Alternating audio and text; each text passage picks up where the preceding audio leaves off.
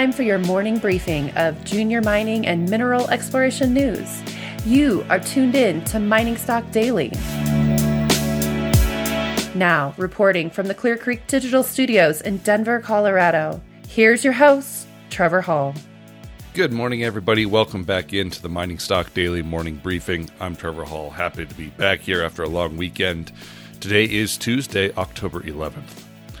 Gold was spanked below $1,700 the instant the CME's Globex Futures trading portal opened on Sunday evening.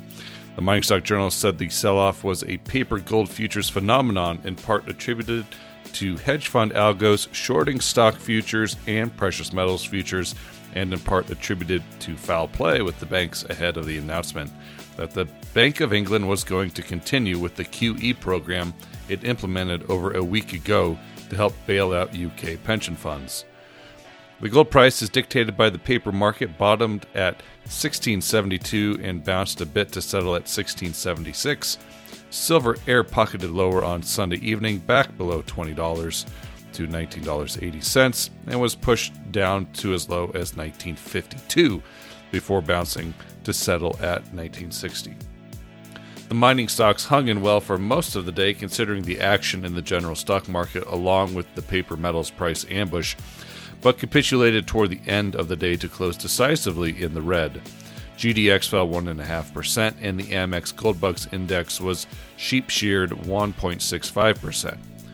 The Mining Stock Journal said that it expects considerable volatility in the markets this week, especially with the CPI and PPI reports to be released as well as escalating geopolitical tensions. As such, it advises that investors should consider buying physical gold and silver bullion rather than using surrogates such as GLD or SLV. We'll get to the news out of the miners and explorers here in just a quick moment, but first a mention of today's sponsor. This mining stock daily morning briefing is brought to you by Integra Resources. Integra Resources is advancing the past producing Delamar project in southwestern Idaho. The company has continued to demonstrate resource growth and conversion through greenfield and brownfield exploration to further de risk and advance the project towards permitting. Integra Resources trades on the TSXV under ITR and the NYSE American under ITRG.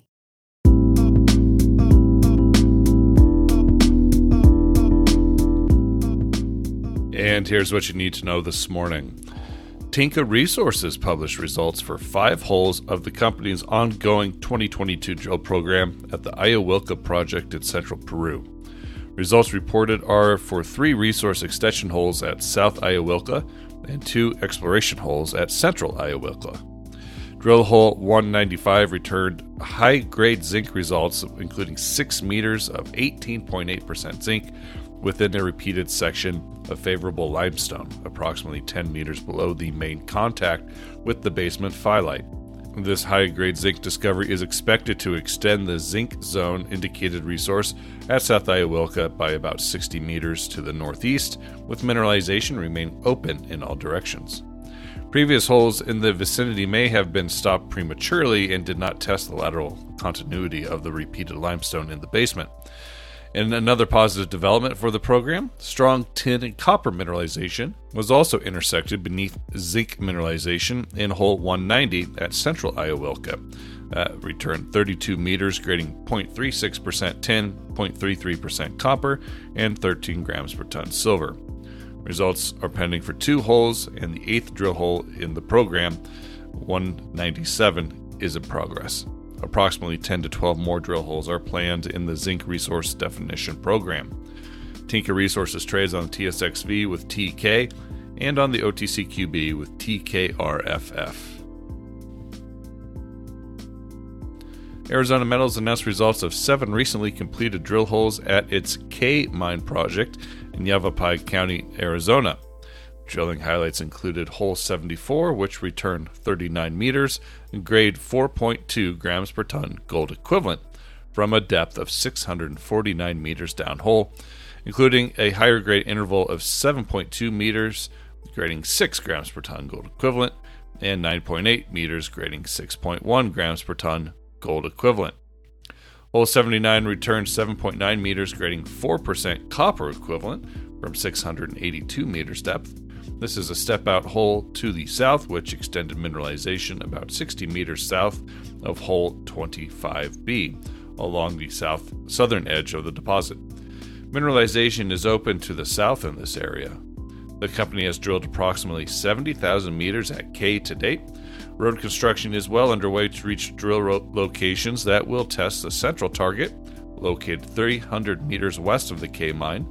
Drilling at pads C1 and C2 is expected to commence in November and will comprise part of the planned 76,000 meter Phase 3 program.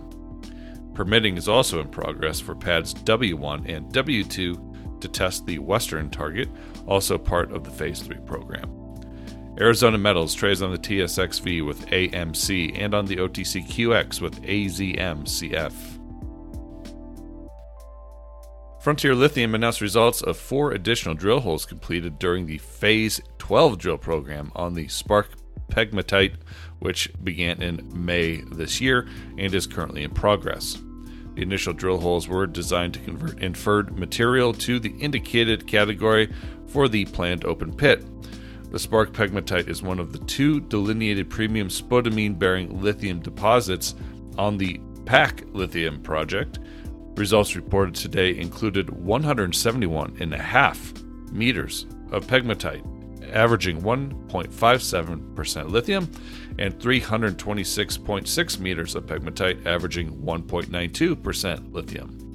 The initial objective of the Phase 12 drill program was to focus on converting the inferred resource within the central portion of the Spark deposit at depth.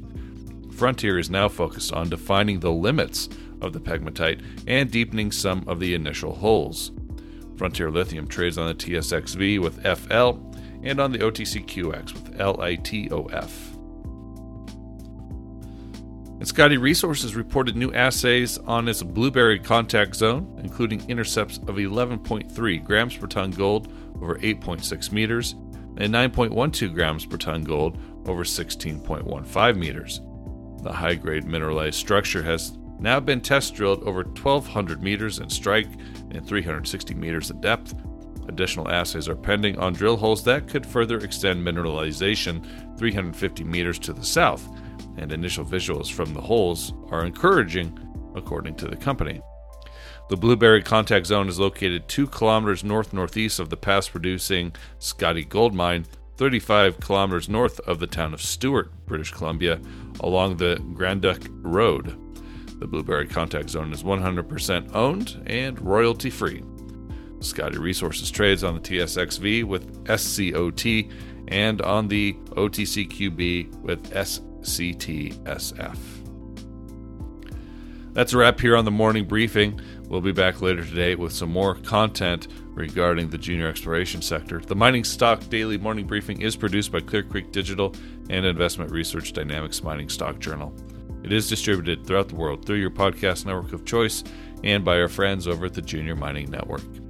Have a great day, everybody. Be well. The information presented should not be considered investment advice. Mining Stock Daily and its affiliates are not responsible for any loss arising from any investment decision in connection with the material presented herein. Please do your own research or speak with a licensed financial representative before making any investment decisions.